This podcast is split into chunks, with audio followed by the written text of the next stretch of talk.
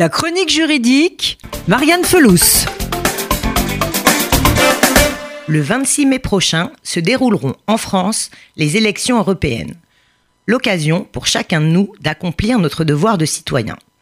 Mais si vous êtes absent ce jour-là, le vote par procuration vous permet de vous faire représenter gratuitement par un électeur de votre choix.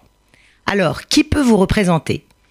Pour les élections européennes, comme pour tout autre scrutin en France, un électeur absent le jour même peut voter par procuration. Il confie ainsi son droit de vote à un autre électeur qu'il a lui-même choisi et qui doit voter selon les consignes qu'il lui a données. Le mandataire doit être inscrit sur les listes électorales de la même commune que le mandant, mais pas forcément être électeur du même bureau de vote. Seuls les citoyens européens peuvent être désignés comme mandataires pour les élections européennes. Et pour quel motif? L'article L71 du Code électoral énumère trois catégories de personnes concernées.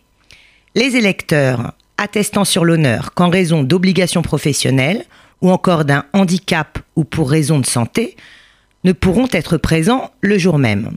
Ou encore les électeurs attestant sur l'honneur qu'en raison d'obligations de formation, parce qu'ils sont en vacances ou parce qu'ils résident dans une commune différente. Et enfin, les personnes placées en détention provisoire et les détenus purgeant une peine. Le mandant doit se présenter en personne au commissariat de police ou à la gendarmerie ou encore au tribunal d'instance du lieu de résidence. Pour les personnes résidant à l'étranger, le mandant doit s'adresser à l'ambassade ou au consulat de France.